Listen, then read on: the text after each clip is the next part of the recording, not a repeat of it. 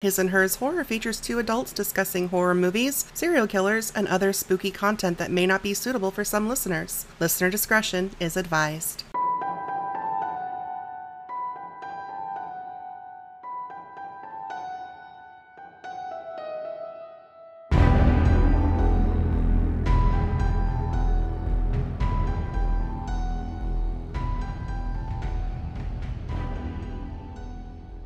You're listening to His and Hers Horror. My name is Tia, And I'm David. and we decided this week. I know I've said before, we are not a true crime podcast, and that still holds true. Yeah. However, there's not really any denying that events that happen in real life do have influence on the horror genre. as a whole. Absolutely. Absolutely. So, in certain instances, we will go ahead and we've decided we'll go ahead and do an episode that has maybe kind of a More of a true crime element. to yeah it. it, that straddles that line where this is some stuff that's happened and it's inspired horror or Yeah. Yeah. I mean, it's inspired some films. right. If that is not your bag, we're not going to do it very often. No. No. It, it's exhausting research, honestly. it's It- way easier to research movies. Yeah, I would agree with that, honestly. So yeah, we're gonna do we're gonna talk about cults this week. And this comes from basically there's some there's some shit that went down this week. We're recording this on Halloween. on on Halloween and there's some stuff that happened earlier this week in regards to a particular cult that I was very happy about and when I was when I was talking to people about it, it surprised me the number of people that didn't know anything about this particular cult. Yeah. Like Yeah. they didn't even know it existed. So I wanted to use my platform to kind of let edu- educate people Sure. and let them know like this is the this is the kind of stuff that's it still goes on Yeah. in our modern worlds, even in the year of our goddess 2020 where everything's fucking weird. Yeah. Yeah. It. Yeah. Cults didn't take a hiatus this year. No, Sorry no about they it. super didn't. But before we get to that, dun dun dun dun dun dun, dun this week in horror. Also known as your only lifeboat of happiness here. Possibly. I mean, hopefully. Well, I don't know. We'll see. This this is a good, this might be kind of a downer episode, folks. So we're sorry about it. We're going to try to keep it light, though. I mean, if nothing else, our reactions are going to be amazing. yeah. Yeah. Yes, actually. because we haven't told each other about any of the stuff we're researching. So you're gonna probably be just as shocked as we are. like we know what groups we're researching just because we didn't want to overlap, but that's Right. literally it. Yeah, she doesn't know shit about what I researched. No, I I do I I know very little about it. Anyway. Anyway, this week in this horror. week in horror. So, first little bit of news. I have actual news this week. I'm real excited about it. and she hasn't told me that either. So I am know. I'm terrified and excited. We're getting another Insidious movie. What? Yeah, Okay. So, Insidious 5, it was actually announced at Bloomfest, Mm-hmm. which is like a Blumhouse festival. I don't know if it's a festival or a. I don't know. Um, it was probably a Zoom meeting this year. probably. but it was announced on the 29th that Patrick Wilson would be directing Oh, this one, in addition to reprising his role as Josh Lambert from the earlier films. okay, Ty Simpkins, who played Dalton, okay. He's also coming back, and it's basically going to take place 10 years after the events of the last film. It basically features like Dalton as he's getting ready to start college. Okay, because I, I know this this franchise kind of did like some sidequels. Is that what they're called now? Where where they're like sequels that are in of parallel? Yeah, it kind of did some stuff that re- was that had nothing to do with the Lambert family. Right. It focused more on the medium Elise Rainier. Right. But with this particular installment, we're going to focus back on the Lambert family. Hmm. No word yet on whether or not Rose Byrne is going to come back. She was the wife. Right. Yeah. But this is actually going to be Patrick Wilson's directorial debut. Well, I mean, he's been on the receiving end of a lot of rough stuff in horror, so maybe he's gonna see if he can give as much as he can get. Yeah, well, and Lee Wanell, James Wan, and Orrin Pelly are all producing. Oh shit! So there's some pedigree there. What is Eli Roth too busy? I mean, probably. yeah, fair. The other bit of news I have that is Mm-hmm. actual news. Are you familiar with the film The People Under the Stairs? Yes. It was a Wes Craven movie, Mm-hmm. came out in 91. Jordan Peele is producing a remake. Oh. There's literally no other information about it at this point. There's, So we don't know if it's connected to anything else he's done or if it's just another original one shot. per per the article I read on Collider. Mm-hmm.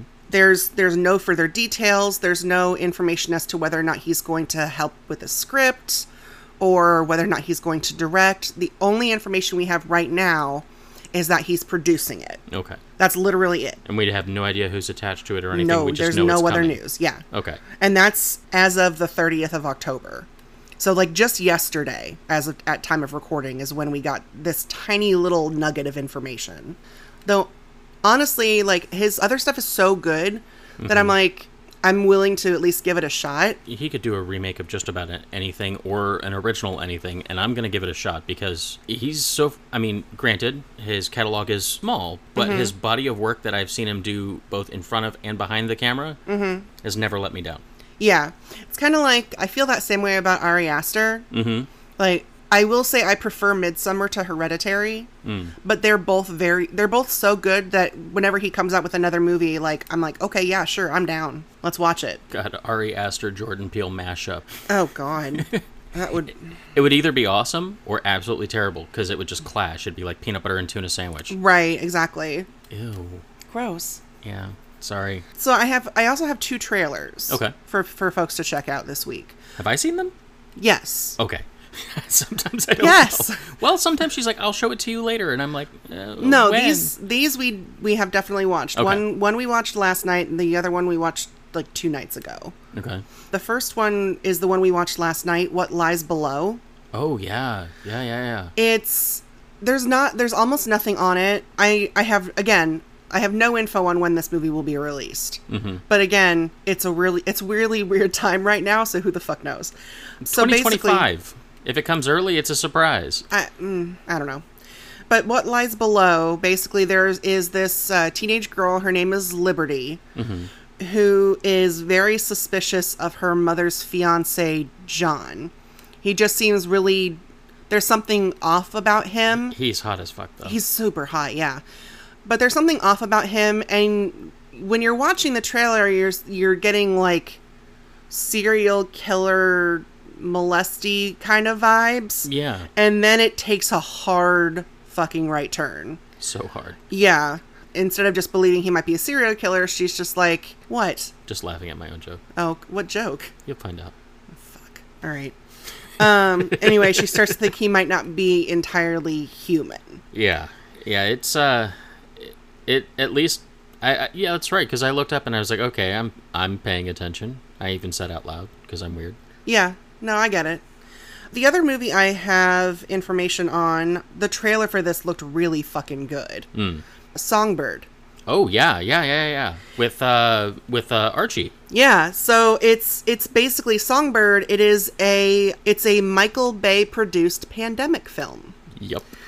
And It's, it's that time. it's currently in post production. yeah. So it stars, as you mentioned, KJ Appa, who is Archie on Riverdale, Sophia Carson, who Disney Channel folks will recognize as Evie from the Descendants franchise, Craig Robinson, Demi Moore, Bradley Whitford, and Peter Stormare are all in this. So it's it's stacked. It looks really good. And basically, so the the premise of the movie is it's 2022.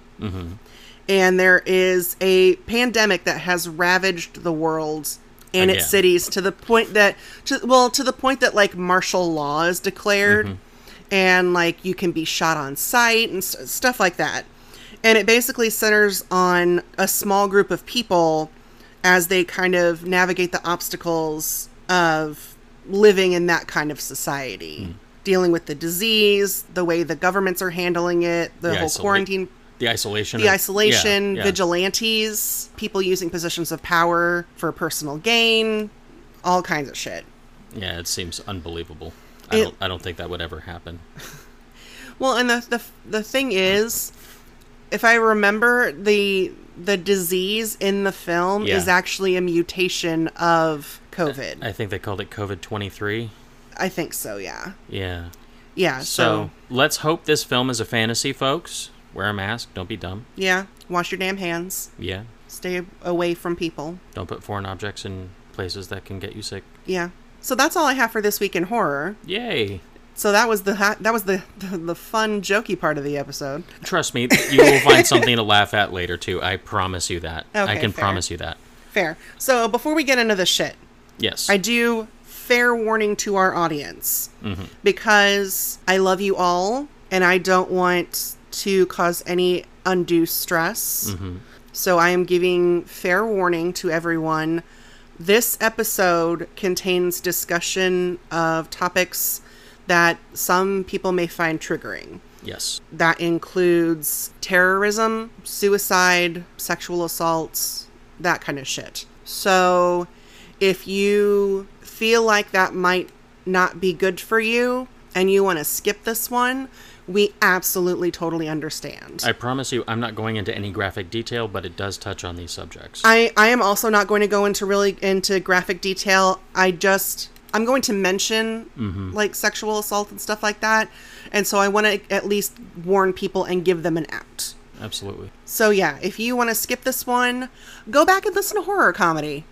Yeah. Or any of the other 26 episodes. Yeah, go back and listen to if you want to, or hey, go over and listen to uh, go listen to the new Friday the Thirteenth. It's a really good one. Yeah. Do that too. And then come back to us. Yeah, whatever. Yeah.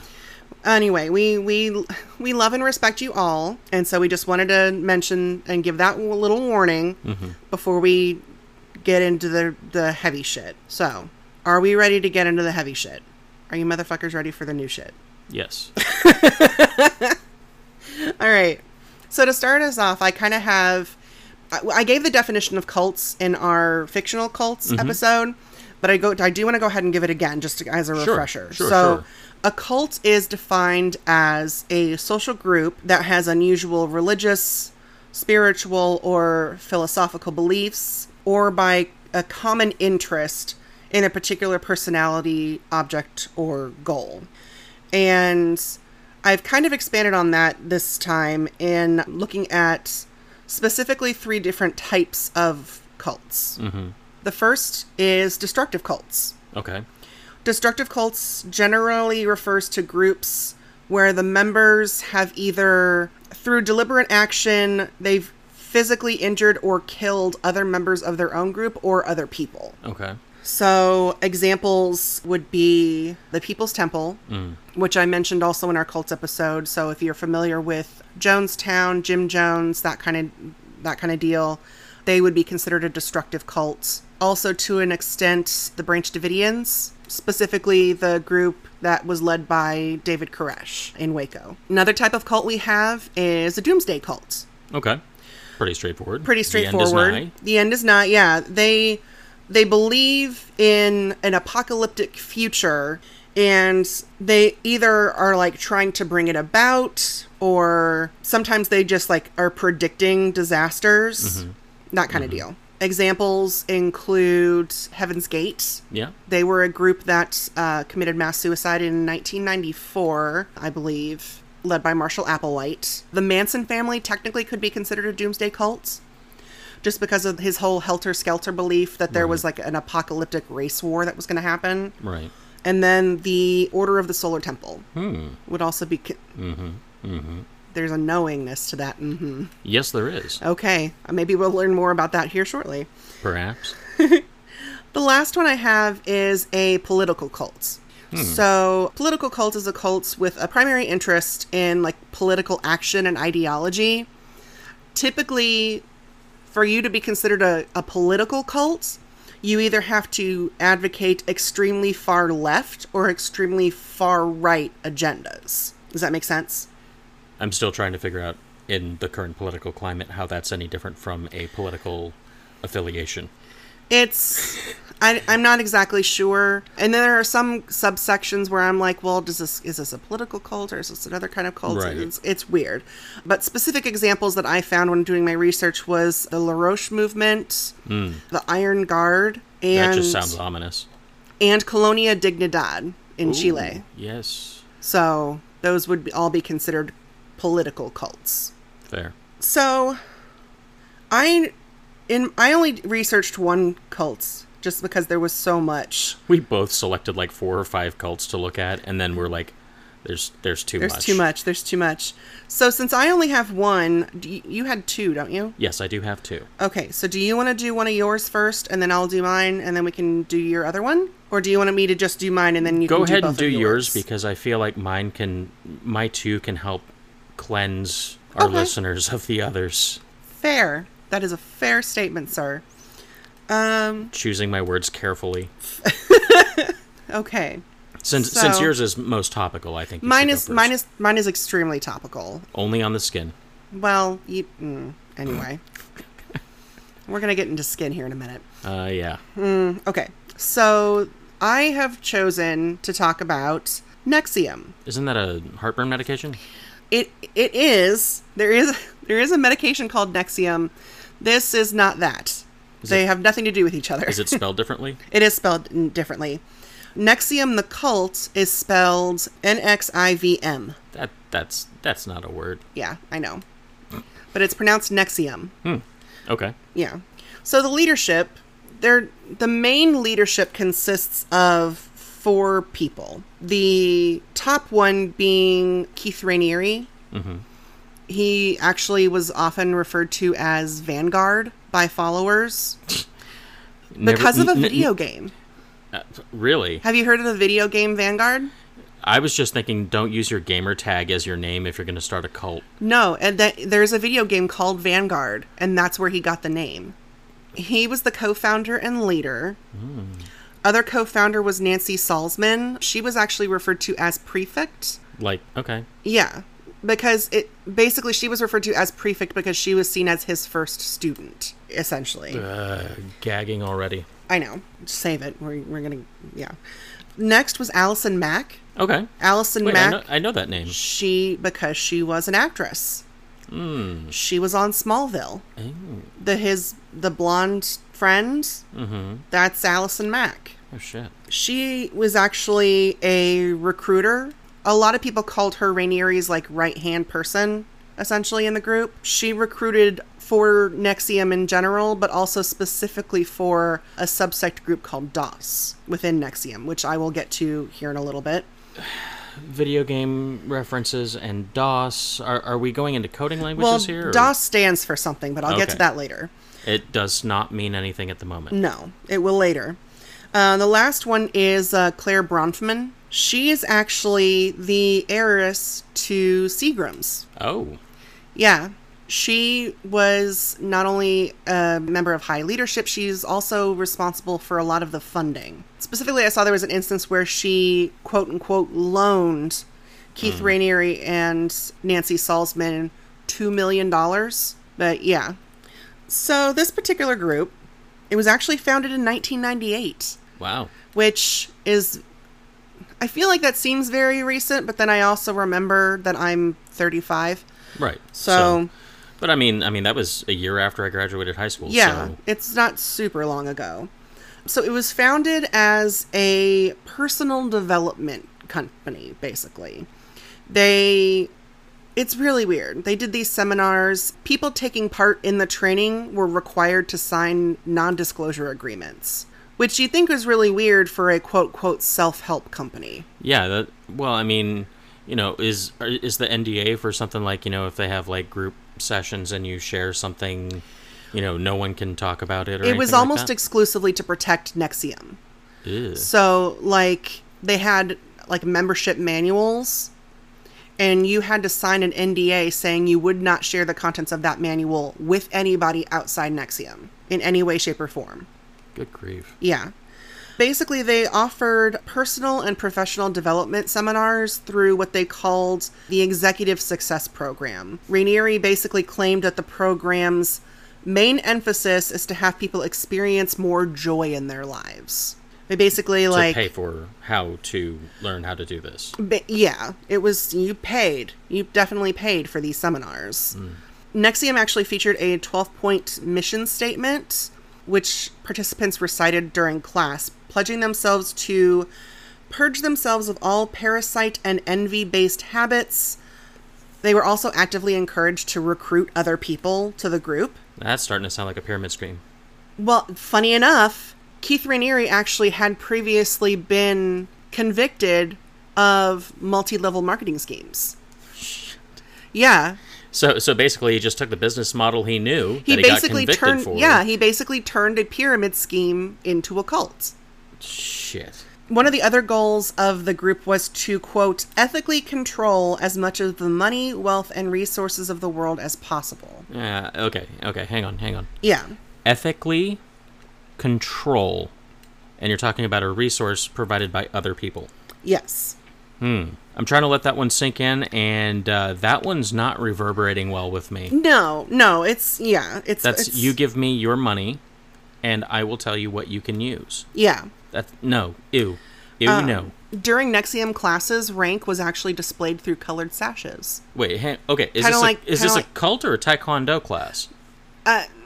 Y- You kind of find when you do research about Nexium that they kind of decided to like pick and choose bits of different things. They borrowed stuff from Ayn Rand, they borrowed stuff from L. Ron Hubbard, they borrowed some stuff from Isaac Asimov. It's just. i- It's very. uh, Yeah, I know. It's very weird. I have more. oh shit. It- There's there's m- so there's more to this than just yeah. financial shit, obviously. Yeah, Nexium actually taught its followers that there were some people that they that they, they called suppressives that would try to impede the progress of Nexium from within, basically.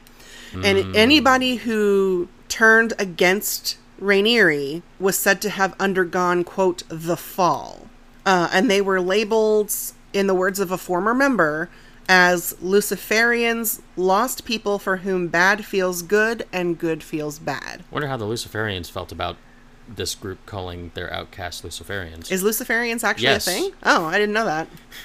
I thought it was just a bullshit made up word like everything else. nah. Okay.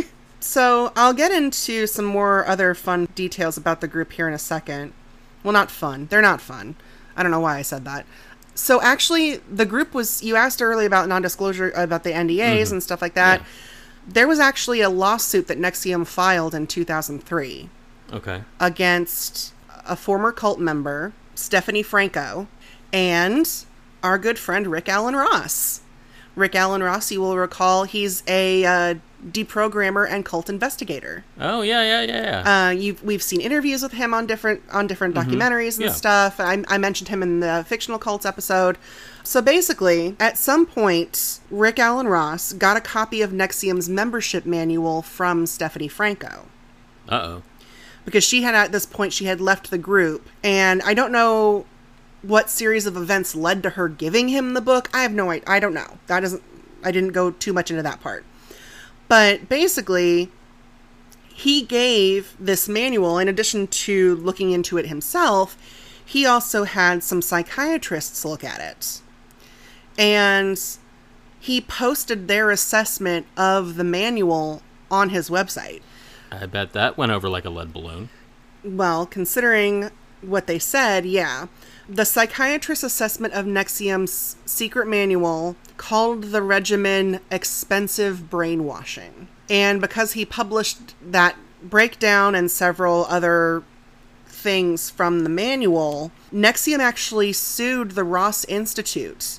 Who Basically, didn't sign an NDA? well, no, but Stephanie did. Okay. So and so by her. giving him the book, well, she actually was a co defendant. No. Okay. Basically, they alleged copyright infringement for publishing excerpts from the manual, and then Wouldn't it have been cited? the, it, because it because Stephanie signed an NDA Uh, not to divulge the information from the manual. He shouldn't have had that information in the first place. Him having it basically was illegal. Did they win the suit? No. Good. They filed the suit in New York and New Jersey, but it was dismissed in both courts. Why? Because everything's legal in New Jersey. Well, the, the the group is based in New York. It's a Hamilton reference, folks. I'm Yes, not it saying is. everything is le- actually legal in New Jersey. Yeah, it's a Hamilton reference. Anyway. Disclaimer. Yeah, no, the group is actually based in New York, actually near Albany. Okay. So they they filed in New York. I'm not sure why they filed in New Jersey. Maybe the Maybe the Ross psychologist Institute is or- in New Jersey. I have no fucking idea. Who knows? Either way, they lost or the case was dismissed basically. So now I'm going to get into the really heavy shit. Because previously, like you look at the breakdown here and of paying paid self-help with different colored sashes and controlling the wealth, and that all seems a bit silly. It seems a bit silly, but I mean, I've seen some shit in the 80s and 90s where I'm like, all right, you know what? If it makes if it makes someone and takes someone from from the dregs of their own inner self to, you know, actually feel good about themselves, even if they don't do great, but they at least love themselves. Well, because there are self help groups and self help seminars that are actually helpful. And you do pay for them often. and you do have to pay for them but sometimes but most of the time i would say they are not insidious they're not yeah. they're not with the goal of hurting the person or isolating them or anything untoward it's legitimate it's a legitimate self-help deal Right. Nexium was not that when it comes down to it. Most former members have said it's a cult, it's very much culty behavior, you're not supposed to leave the group. If you leave the group, you're shunned, that kind of stuff. So, the thing that takes Nexium for me from bullshit weirdness that you shouldn't take seriously into holy fucking shit, that's horrible territory is DOS aka The Vow. It was a subgroup within Nexium. DOS stands for, you were asking me earlier what it meant. Yeah. It stands for, let me look real close at this so I don't fuck it up. Dominus Obsequious Sororium. Okay, okay. My Latin isn't perfect, but I have the translation. I am not thrilled by the translation in my head. so, Dominus Obsequious Sororium translates to the obsequious sister.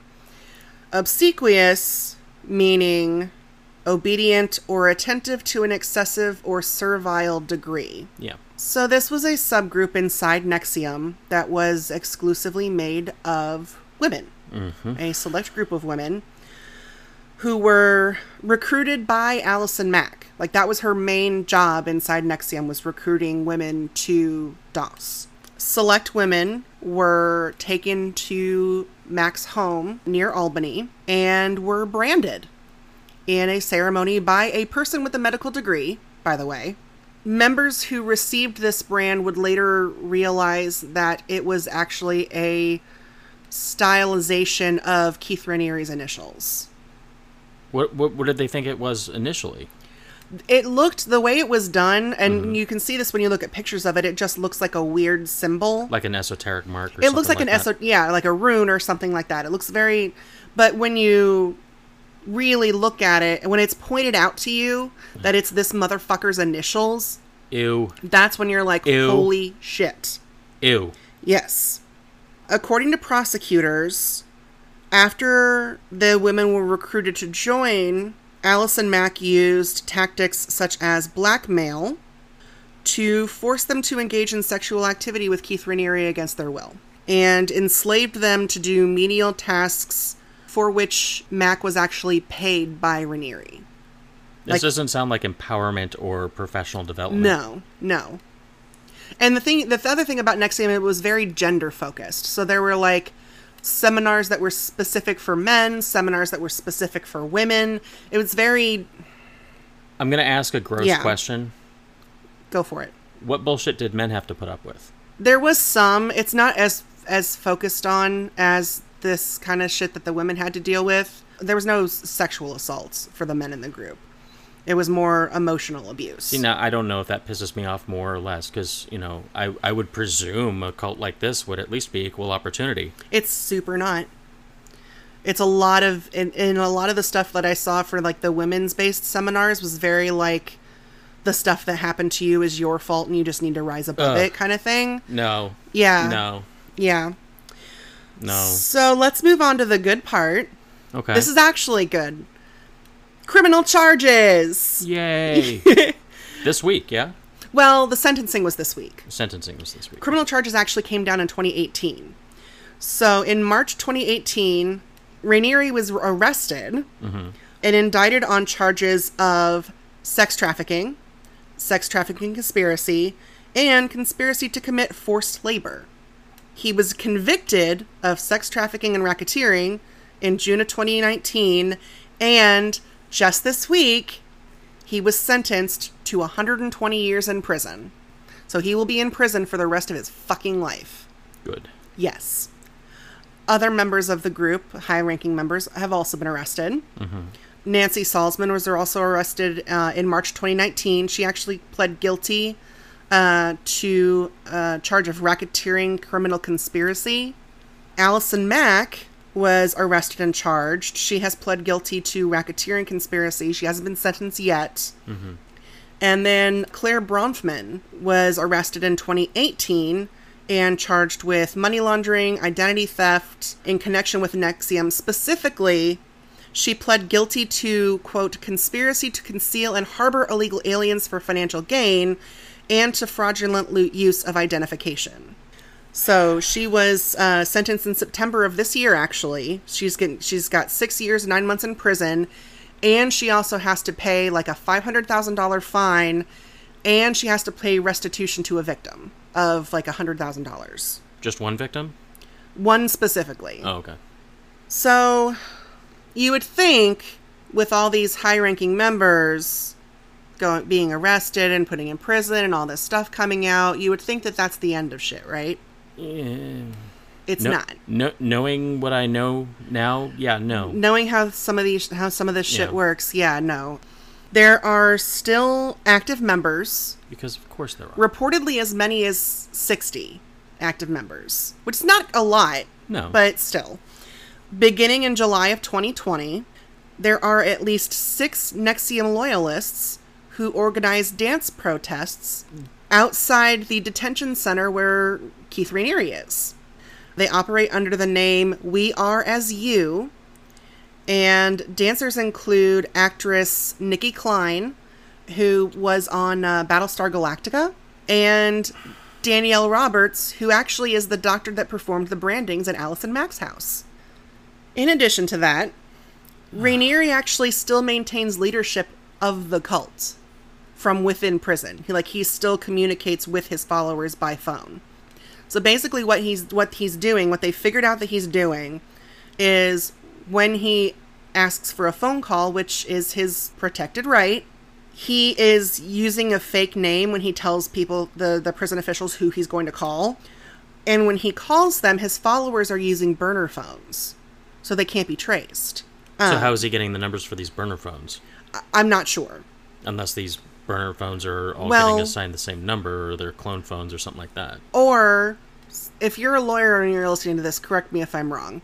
But I'm fairly confident when it comes to our the legal system in the United States, conversations between a defendant and their attorney are confidential.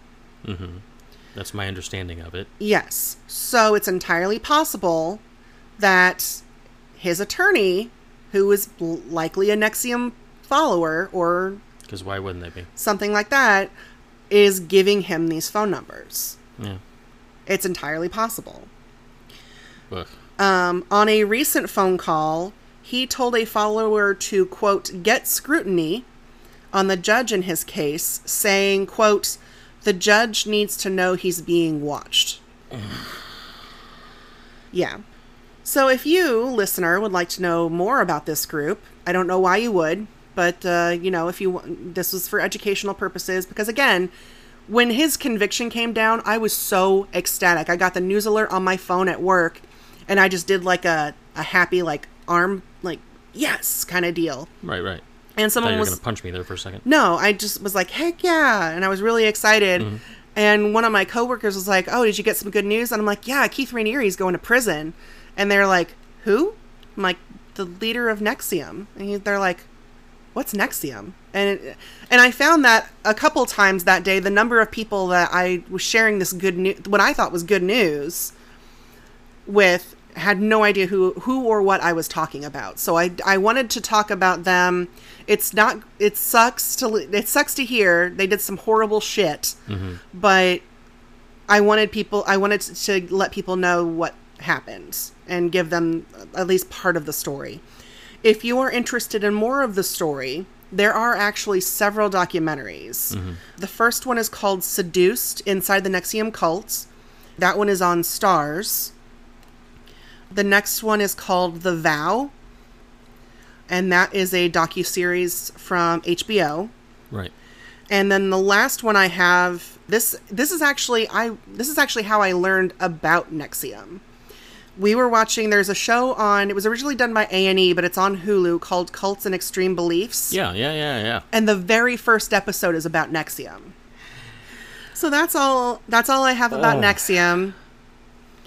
Do you want to Ugh. shake, shake the gi- shake it out before we move on? Uh, yeah, this actually has inspired me to invert my order Oh of, shit! of okay. cults because I'm gonna go with the grosser one first, oh hooray! and then end with the one that's gonna have the most reactions probably. All right. But first, I want to bring up a word because I found a word today that kind of ties into something you were talking about earlier, and it ties into both of the cults I have. Okay, go for it. It is called syncretism.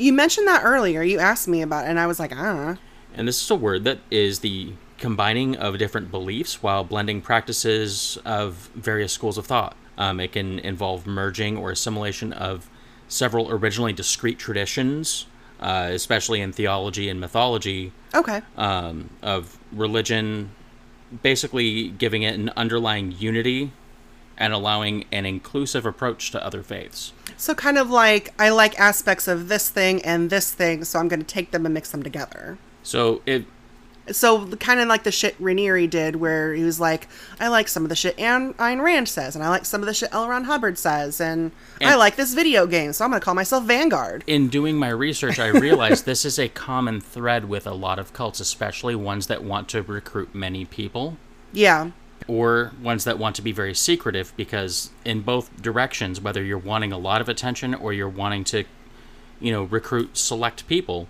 having something that if 7 out of 8 slices of a pizza appeal to you you're probably going to stick around for the pizza you just Well- don't get that other slice Well, and it's kind of similar to, you know, early Christians using, like, changing the holidays to correspond with pagan holidays to make it easier to convert them. That kind of deal. yeah i still want my holidays back Seriously.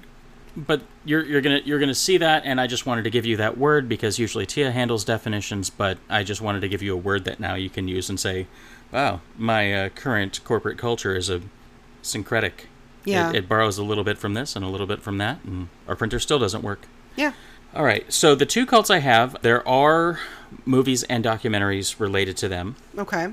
The first one does have a movie Okay. and I'm going to apologize in advance because uh, I'm going to be speaking a total of three languages technically Okay. in the next 30 minutes or so. one Or- of them one of them's English, right? Yes, one of them is in English. Okay. This- I swear this podcast is not switching languages or anything, but I'm, I may potentially butcher some words, so I'll Fair. do my best. So the first one, there are two pieces of media that are connected to to it. The first is a TV movie, which aired in France on December twelfth, two thousand five. For for our one listener who lives in France, who was around on December twelfth, two thousand five, you may have seen it or switched channels from it.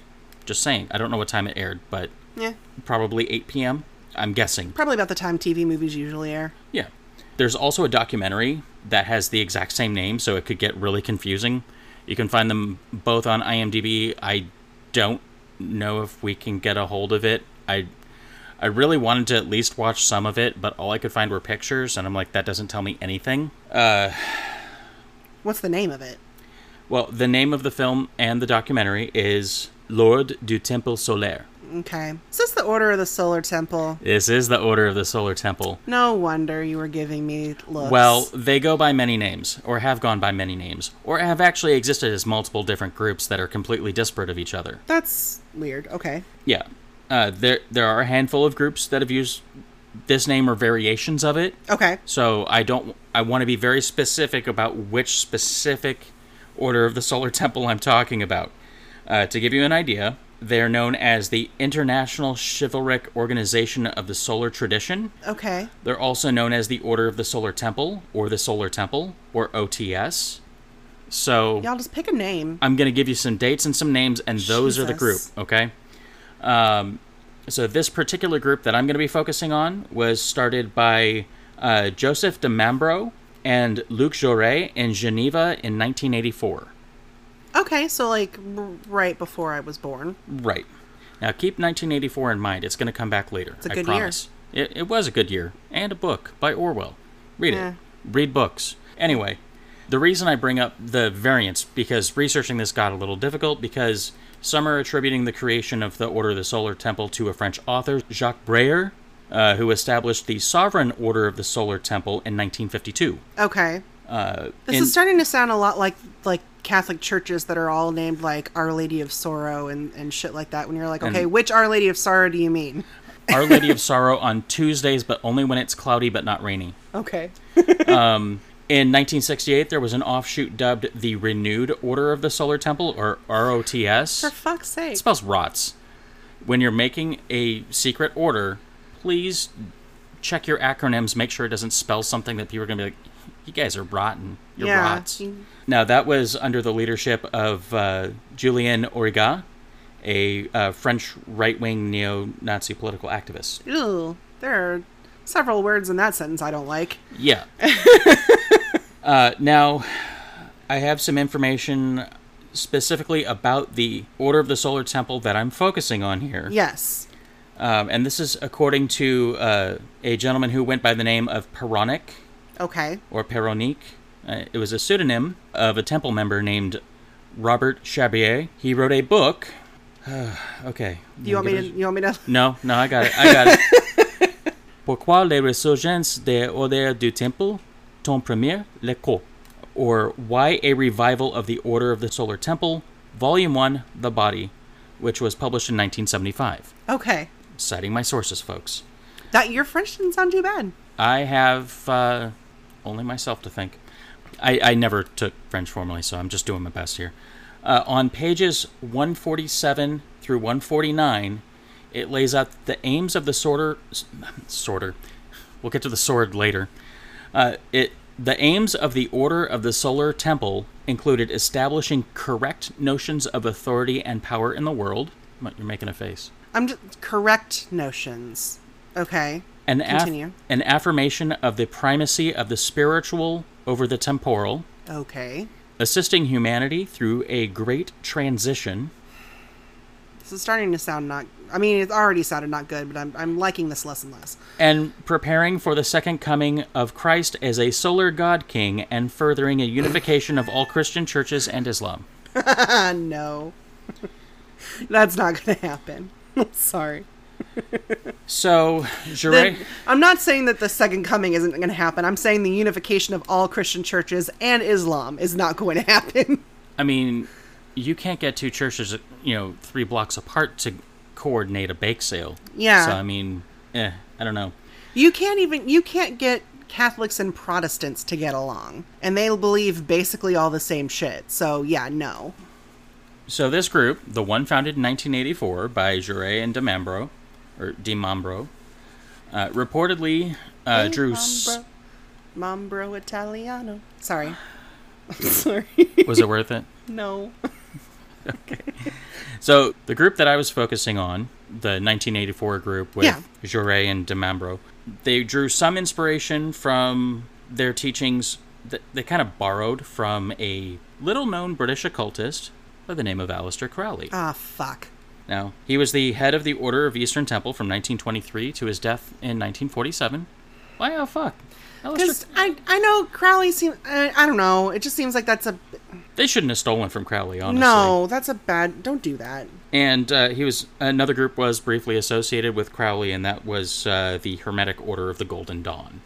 That's a pretty big one. in- Yeah. In, spiritualism circles and whatnot. yes, it is. So I'd like to point out that the OTS was picking and choosing where and what to identify with as it suited them. Right. perhaps in the hopes for either recruitment or to drive away the casuals. You know, because you got to keep in mind that in 1984 there was a huge self-help movement. Uh, now this wasn't just in like one place in Ohio or something like that. This was in France, in Quebec, Canada, in uh, several places I'm going to get into in a minute. Oh God, I think I'm remembering this now. So the group's doctrine primarily was a mix of Christian identity with a UFO religion, New Age philosophy, and a handful of adapted Freemason inspired rituals. What? Um, mm, that okay? Why? That's so fucking. That's so random. Thank you. Jesus. I didn't I didn't create it, but yes, you're right. It is it That is, is really some random. random bullshit. Um, We like Jesus, but we also believe in aliens. alien Jesus. I'm gonna get so much hate from this. I'd fuck it. Within the group's hierarchy, the top 33 members, because this was, of course, a ranked group, Right, most cults are. uh, the top 33 members were known as the Elder Brothers of the Rosy Cross. Was it just guys that were in this, or were there also women that were part of the upper circle? They were guys. Oh, fuck that. And the Rosy Cross is a is a reference to the Rosicrucian uh, movement. Lo- they had lodges in Quebec, Canada, Australia, Switzerland, Martinique, France, as well as many other countries. Okay. Demambro, uh, during ceremonies, claimed uh, the sword used in the group's rituals was an authentic sword from the Knights Templar, given to him a thousand years ago in a previous life. Probably not. I'm willing to bet he. I was going to say he probably got it off the internet, but not in 1984. He didn't. No, no, no, not off the internet. um, so at this point, we're like, okay, who cares? What they're they're not hurting anybody. They're playing dress up. You know, what do you think? Mostly harmless. That's how this shit always fucking starts. Mostly harmless. Yeah. Uh, well, um, Shit, even the People's Temple started out as, as a good idea that went too far. how long do you think this could go on before it turns, before it breaks bad, if you will? Uh, let me think. Carry the one. 16 years? Uh, you overshot it a bit. Give it ten. Oh, dang. I was trying not to do a multiple of five. Now, now, fans of patterns and conspiracies are going to start to see a pattern in the two that I'm bringing to you. All right. So 10 years after the foundation in October of 1994, Wait a shit sec. got real. What? 1994. 1994. Hail Bop. Oh shit, was Hale Bop in 1990? Yes. Holy shit. Yes. A lot. Wow. Because because Heaven's Gate was also a, U- a UFO cult. And they believed that there was a spaceship hiding in the tail of Halley's Comet. That's why they uh, they did a ritual suicide. to leave their earthly bodies and join the ship. Let's put a pin in that Ah, fuck. and we'll come back to that in just a moment. Okay. So, in October of 1994, allegedly, DeMambro ordered the brutal killing of someone identified as the Antichrist, who happened to be an infant. Oh, don't hurt babies. Uh, yeah, that's that's the part that I wrote in my notes, and then was like, I need to take a shower because I feel gross now. Several days later, Demambro and twelve of his followers performed a ritual Last Supper. Days later, mass suicides and murders were conducted in two villages in western Switzerland. Uh, more members were later discovered in Switzerland in a temple filled with mirrors and Templar iconography. In Morin Heights, Quebec, 15 Inner Circle members committed suicide by poison. An additional 30 to 40 were found shot, smothered, or killed by other means. Many believers left farewell letters saying that they believed they were leaving to escape the hypocrisies and oppressions of this world. Okay. Kind of sounds like some of the stuff that the folks with Heaven's Gate were were wanting to do. Although quick retraction, that was actually in 1997. Okay, so it had nothing to do with them, but you know, I mean, still Yeah. same MO. Still same MO. Um, another group of 16 members were found in the uh, Vercors Mountains in France, laid out in a star pattern. Yeah, I do remember this now. Now, there were a few mass murders and suicides that were allegedly thwarted. However, these events continued to go well into the late 90s, uh, timed with the solstices and equinoxes of the seasons. So, yeah, there's that. On the upside, whether you're looking for the TV movie that I can guarantee you is in French or the documentary, at least it's the same search name. Fair. I I'm pretty sure there was an episode of one of the true crime series that I watched that talked about this. I'm pretty sure there was because Because I now I'm starting to remember. Because it was really weird. Because they were like finding yeah they were finding bodies. they all were over the finding places. bodies all over the world. Yeah, yeah. It it was kind of grim. Yeah. At least Heaven's Gate, they were all in one place. those silver linings. Well, it, I mean, you know what? Cleanup's easier. Oh, jeez. Yeah, that got grim. So let's keep going grim. Yeah. So this actually does have a film that is related, as well as two documentaries. Okay. I'm going to lead with the film, so if you just want to go and watch that and not listen to this other stuff, although this stuff does get interesting, it's not super grim, but it it could be potentially triggering Yeah. so the film is called Distance came out in 2001. Okay. Uh, now, while it is a drama, so everyone's already tuning out, taking head- headphones out, hear me out. Any drama dragged on long enough becomes a horror. Yeah. So do with that as you will. I mean, I, I find some horrors to be just slow dramas. So there you go. It's a balance. The neat thing about this film that might get someone to watch a drama that they wouldn't normally watch, it is featuring an early performance from an actor named Arata or Arata Irua. Currently plays uh, Tetsu Tachibana from Yakuza 0 Okay. and also stars Yusuke Isaya, who listeners may know as Do you remember the movie 13 Assassins from 2010? Yes. Okay, he played Koyata Kiga from that movie. Okay. He's also the voice of Jotaro Kujo from JoJo's Bizarre Adventure Diamond is Unbreakable Chapter 1 Nice. and Oishi Shinomori from Rurouni Kenshin. Oh, cool. Anyway, as we can see, this is already a long episode, so I'm right. gonna, uh, I'm gonna try to keep things up up pace anyway. okay. and Go for it.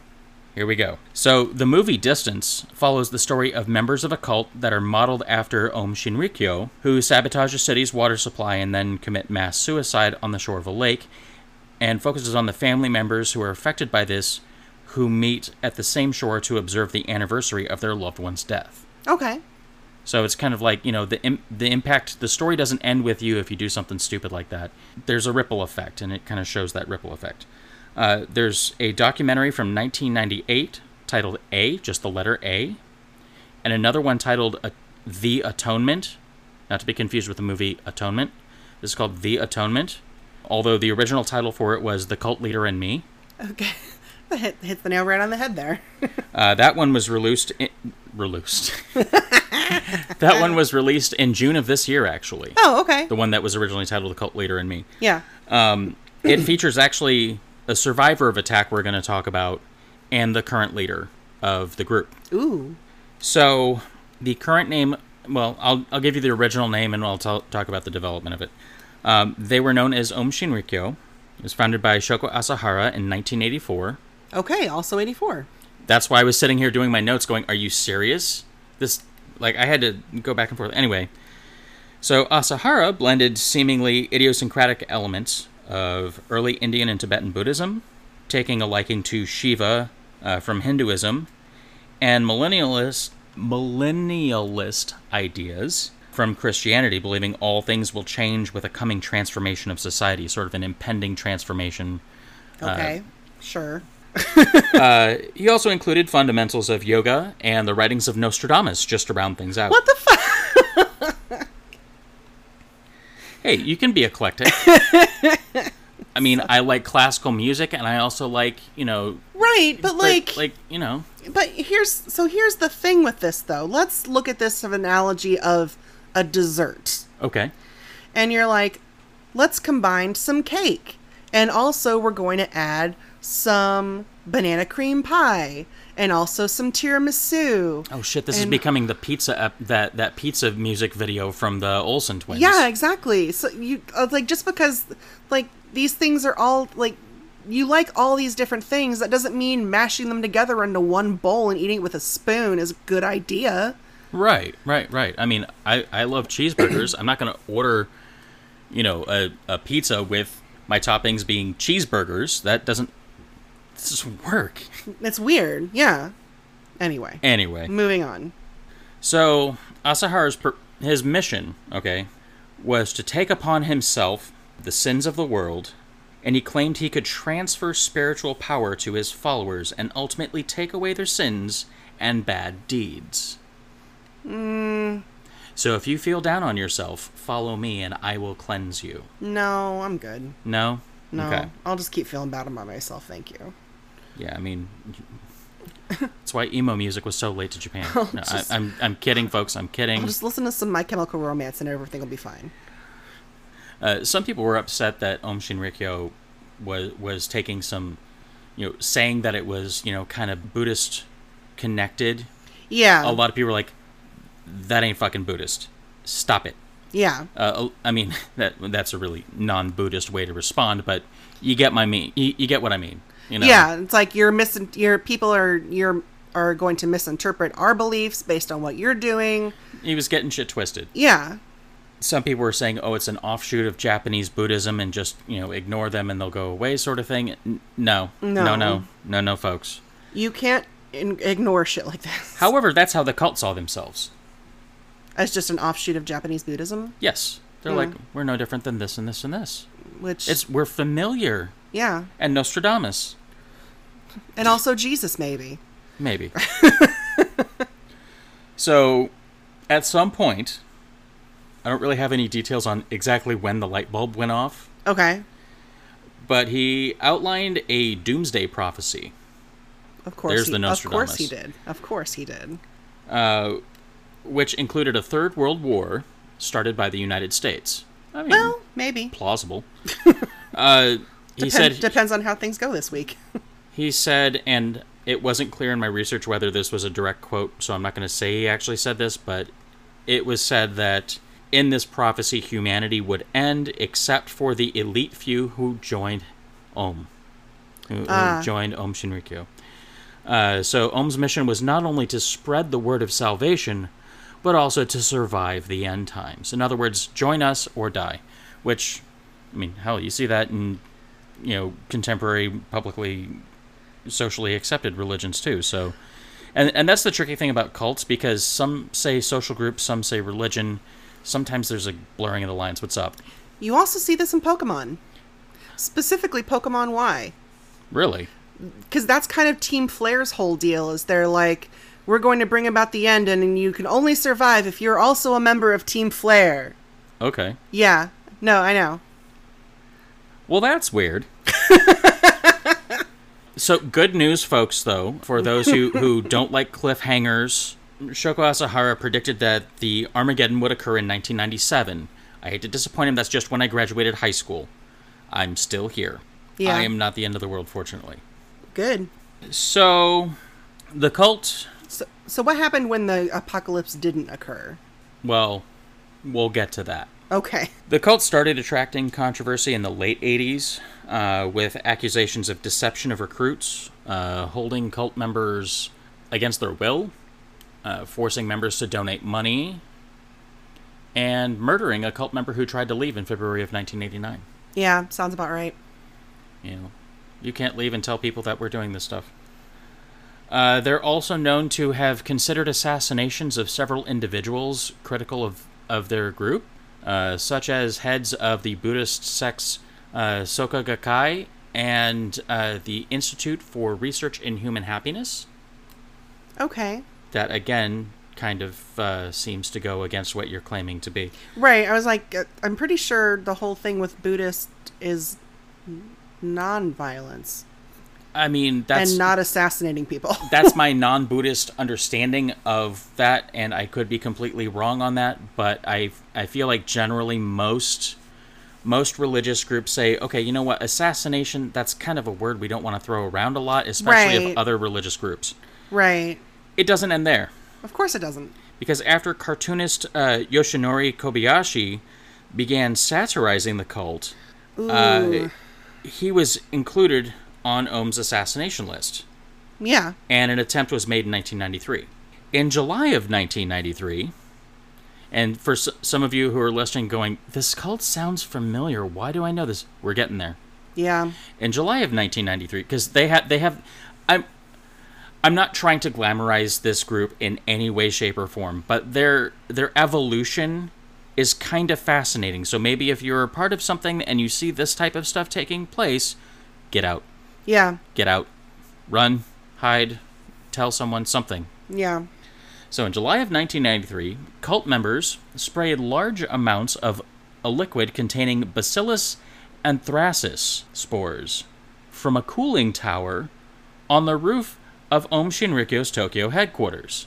However, their plan to cause an anthrax epidemic failed. What the fuck? The attack resulted in a large number of complaints about bad odors, but no infections. Well, thank God they fucked it up.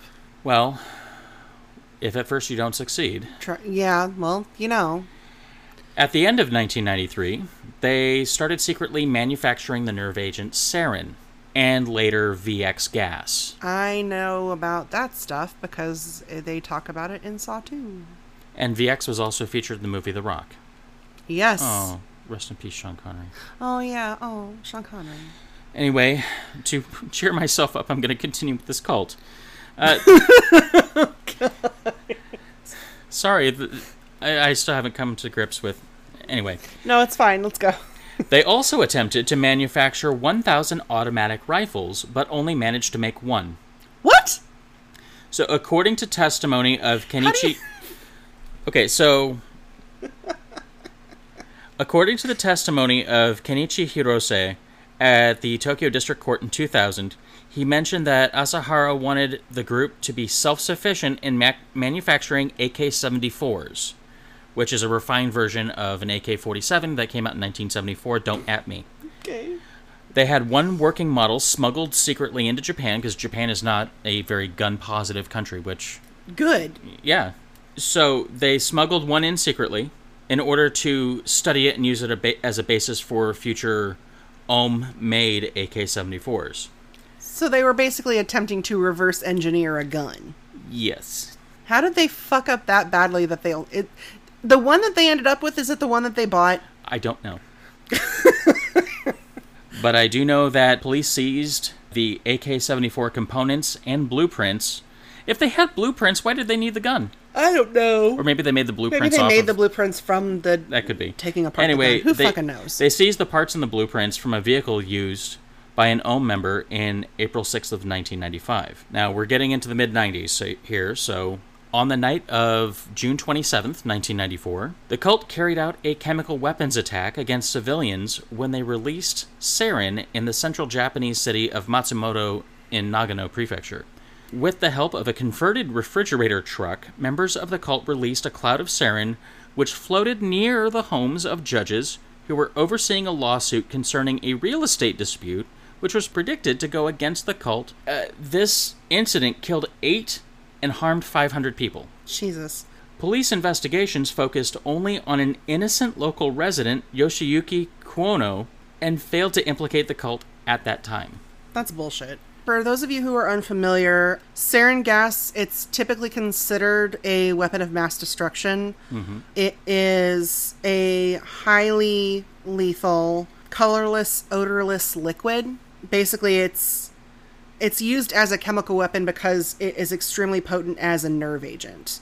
So some of the things that will happen to you if you're exposed to sarin gas, initial symptoms following exposure are runny nose, tightness in the chest, constriction of the pupils. Soon after you have difficulty breathing, nausea, drooling, uh, you lose control of your bodily functions. It's not pretty, folks. No. Convulsions. Yeah, it's it's bad. Basically, and, and there's like a person's clothing can release sarin gas for 30 minutes after it's come into contact with it.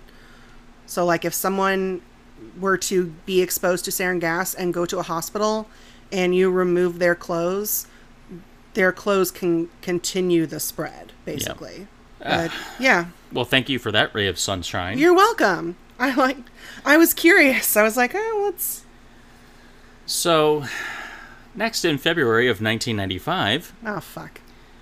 several cult members kidnapped Kiyoshi Kariya, a 69 year old brother of a member who had escaped, from a Tokyo street and took him to a compound in Kamikushiki uh, near Mount Fuji, where he was killed.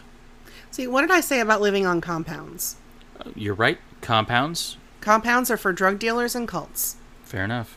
His corpse was destroyed in a microwave powered incinerator, and the remnants were disposed in the Lake Kawaguchi. Okay?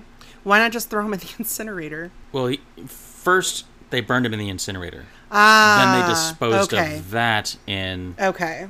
yeah, Lake Kawaguchi. Okay.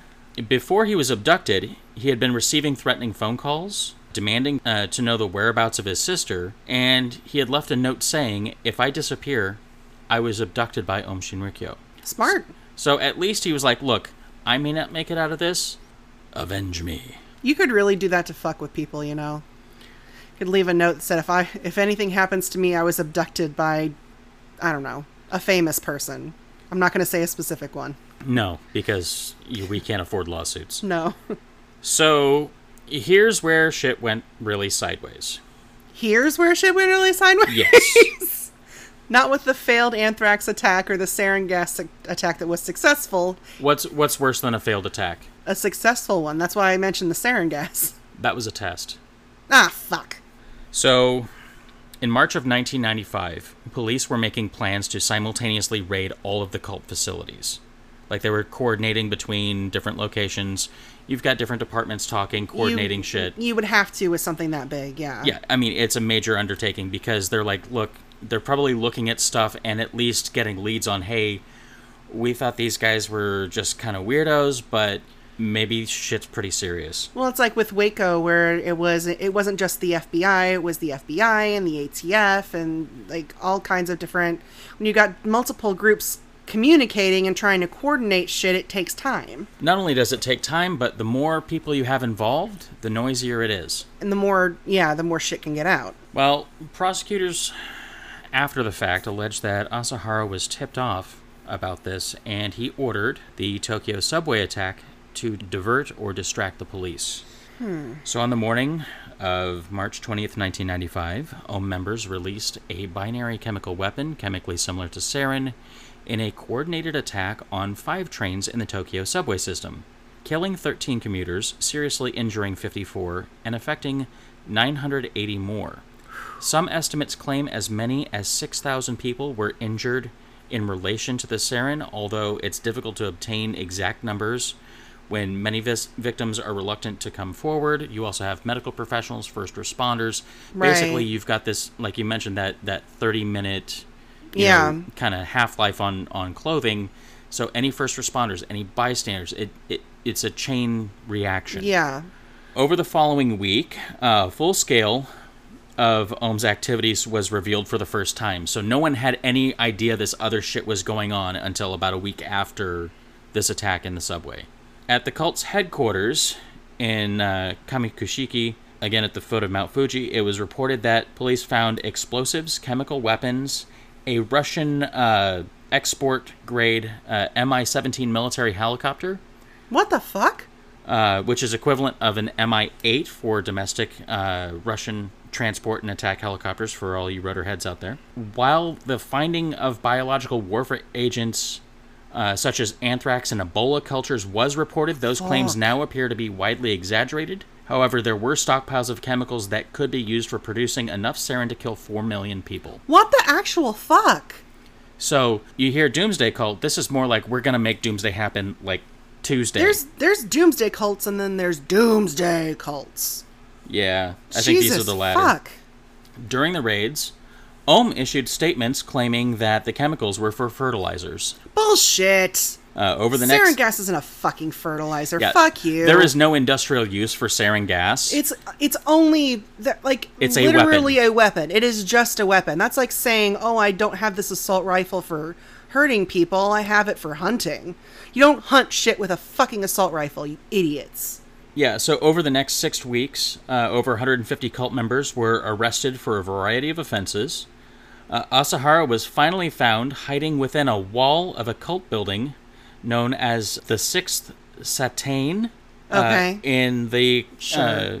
Kamikuishiki uh, complex on May 16th of 95, so a couple, mo- almost two months. Yeah. On the same day, the cult mailed a parcel bomb to the office of Yukio Aoshima, the governor of Tokyo, which effectively blew off the fingers of his secretary's hand. Oh, was the secretary okay? Otherwise, I mean, blew off their fingers. I mean, Yeah. that's, that's pretty freaking traumatic. I Yeah, think from that then on, I'm not sucks, but, handling like- your mail. yeah, no, I'm. Hey, can you go get my mail? Fuck you. that that would be my answer. Asahara was initially charged with 23 counts of murder and 16 other offenses. The trial got a whole lot of publicity in Japan. Yeah. It was relatively unprecedented. I know the years I lived in Japan, there shit like this just doesn't happen. I mean, you know, a news report of someone stabbing someone is like holy shit what's going on in this world now. Not not this doomsday shit. That's not normal. It's not like the yeah. It's not I- based on the information that I have read. It's not like it is in the U.S. where it's just like, oh, this is just how it is now. They they take that shit seriously. So, in this trial, Asahara was found guilty of masterminding the attack, and he was sentenced to death. The indictment was appealed, uh, but that was unsuccessful. Also, a number of senior members accused of participation. They also received death sentences. I say this because that's not very common. Now, something I want to Again, yeah, the the death penalty is not very common in other countries like it is yeah. in the United States. Now, something I do want to make absolutely clear. In no way is any of the fascination or surprise by this or, or any positive sounding tone in any way, you know, a support of any of these actions. Absolutely not. No matter how much you l- dislike a group or an individual or an organization, you know, use your words, take positive action. Don't take positive action by hurting someone. Take positive action in a way that that builds people together. Do no harm, but take no shit. Exactly. Now, that being said, the biggest mystery, actually, for both of these groups that, that I've talked about, because Nexium, I, I kind of understand the why.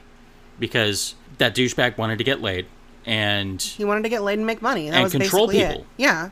and, The well, fact he- that he was already the fact a lot of the things that people bring up about Nexium is the fact that he was already had already been previously been convicted for multi-level marketing schemes should have been a red flag and the fact that it took women coming out and saying no we're being sexually abused we, they- they and showing like the branding and stuff that's what it took for people to finally start taking him taking this shit seriously again and, and and they did that with with the knowledge that you know what meek going forward okay so you're going to release some something that that could potentially damage my career fuck it not worth it not worth it you're going down go for it fuck you but with with these other two groups though why yeah why why did senior leadership of a group who e- especially with Om Shinrikyo they they used harmony and happiness as a lure Yeah, that's the thing that They had they had short anime and manga put together to recruit people. Why would you go to all of that work to say, "Hey, come with us, be happy, be saved," and then turn around and kill people? That doesn't fundamentally make sense in my head. Maybe, maybe I'm just not wired to understand how the two could coexist because Right. either you're for humanity or you're against it. And right. I mean, come on. There's a lot of there's a lot of garbage out in humanity, but you know what? It's our garbage. You know, we, we can we can clean it up. yeah, exactly. That does not mean you're supposed to do any type of vigilante action. Just saying. Yeah, don't do that. So, would you like to know what happened next? I was gonna say, are they? I mean, you said they were sentenced to death. Are they dead? I don't like I'll this. get there. I don't like this. I don't like this at all. so, in 2000, Okay, the group was renamed. what were they renamed? Aleph or Arefu, it announced a change in doctrine, uh, removing any type of controversial uh, Buddhist uh, related twistings. The Buddhist shit is what they got rid of. Really? Hang on. Hang on. Okay. Not done. They also removed any doctrines from uh, the Christian Bible that were that were skewed and twisted and problematic. They they kind of stripped away the twisting. Okay. They, they stripped away the twisting. okay. And again, I'm not condoning them either way because I don't So I don't know the this. group. Nostradamus was allowed to stay. I don't know. I mean, he, you know, he's he's been keeping a room rented, you know, for so long. He, we just let him stay. The group apologized to the victims of the sarin gas attack, and they established a special compensation fund. All right. Provocative publications and activities that alarmed society, those aren't being done anymore either. Okay. So, if nothing else, they've at least They've put a- re- they've rebranded. They've rebranded. They put on a clean shirt. They're like, I don't know what that shit was back there. Mm-hmm. That's not us okay. it, that uh, documentary that actually came out this year is actually uh, with one of the sarin gas survivors And from, the from and the the, subway current leader. and the current leader, I believe, Okay. uh, from what I was able to find. Uh, and on July sixth, twenty eighteen, Shogo Asahara and six other Om Shinrikyo members were executed by hanging in Japan. And again, By hanging. Wow. yeah, Well, I mean, why why why would they have gases or electric chairs or or even you know firing squad in, in Japan when death sentences aren't very common in Japan? Right, but you would think they would still because hanging is considered like even the U.S. doesn't do hangings anymore because it's considered cruel because you don't always die instantly. Depending on the way it's done, sometimes you struggle a bit and you die. You don't if you don't fall far enough and fast enough, your instead of your neck breaking and killing you instantly, You die from suffocation. you die from suffocation, which Yeah. is considered cruel and unusual punishment. That's why the they don't when it comes to the death penalty in the United States, they don't do hangings anymore. Hmm. They strictly it's it's lethal injections almost across the board. you know with with all of and i mean again this is some heavy shit and this episode's gonna be probably a little bit longer but Yeah, sorry know, about it. i'm sorry i'm gonna have to edit it uh, but Oh fuck, shit. Yeah. yeah at, Ra- let's at- wrap this up. well pre-edit we're already at the hour and a half mark so you'll probably get something shorter than that Yeah. but one thing i do want to point out there is especially as isolated as various regions have different you know quarantines i know the uk just announced a new Yeah. lockdown um, and being separated from other people i mean i am so grateful when i see tia sometimes i just reach out and touch her because even though i go into an office to i work in a room by myself and while i see people there's no human con i mean there wasn't a whole lot of human contact anyway in my office but just this whole, it's almost been a year of almost no human contact and wanting to belong and be together with someone can lead people into things that start turning sideways like, Yeah. like these groups you know look at your friends look at the groups that that you belong to and you know don't be afraid to periodically check in with yourself and say is this right for me Yeah. Am I doing what is best for me and my mental health?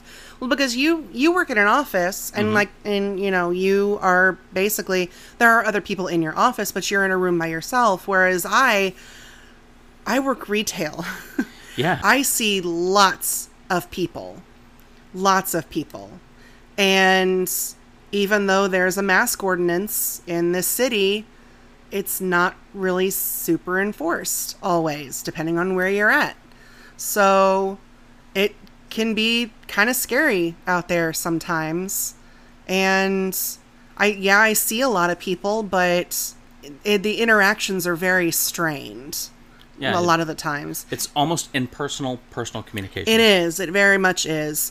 And even with people that I that I'm close to, like I I made a comment. I just realized a couple weeks ago I was having some some health stuff and my mom was really worried about me, so when she came in the store to see me, she hugged me. And that was the first time I had hugged my mom since March. Shit. I had not hugged anybody that I can think well me besides you and our friend Liz, I hadn't hugged anybody but but you or Liz. I hadn't ho- I had not hugged my own mother in 6 months. Wow. And she lives in the same town. She lives yeah, she lives in this town. I see her almost on a weekly at least weekly.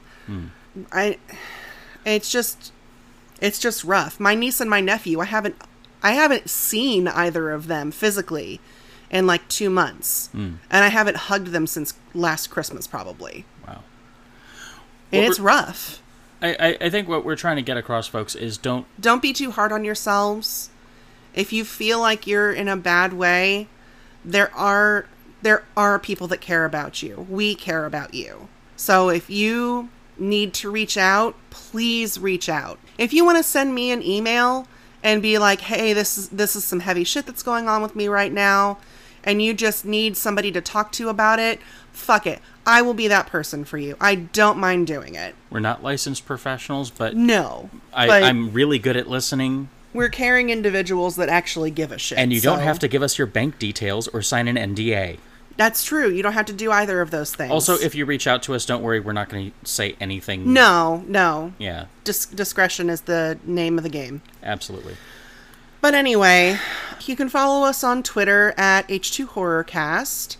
Uh, you can reach us on, uh, I mentioned our email. You can email us at H2HorrorCast at gmail.com.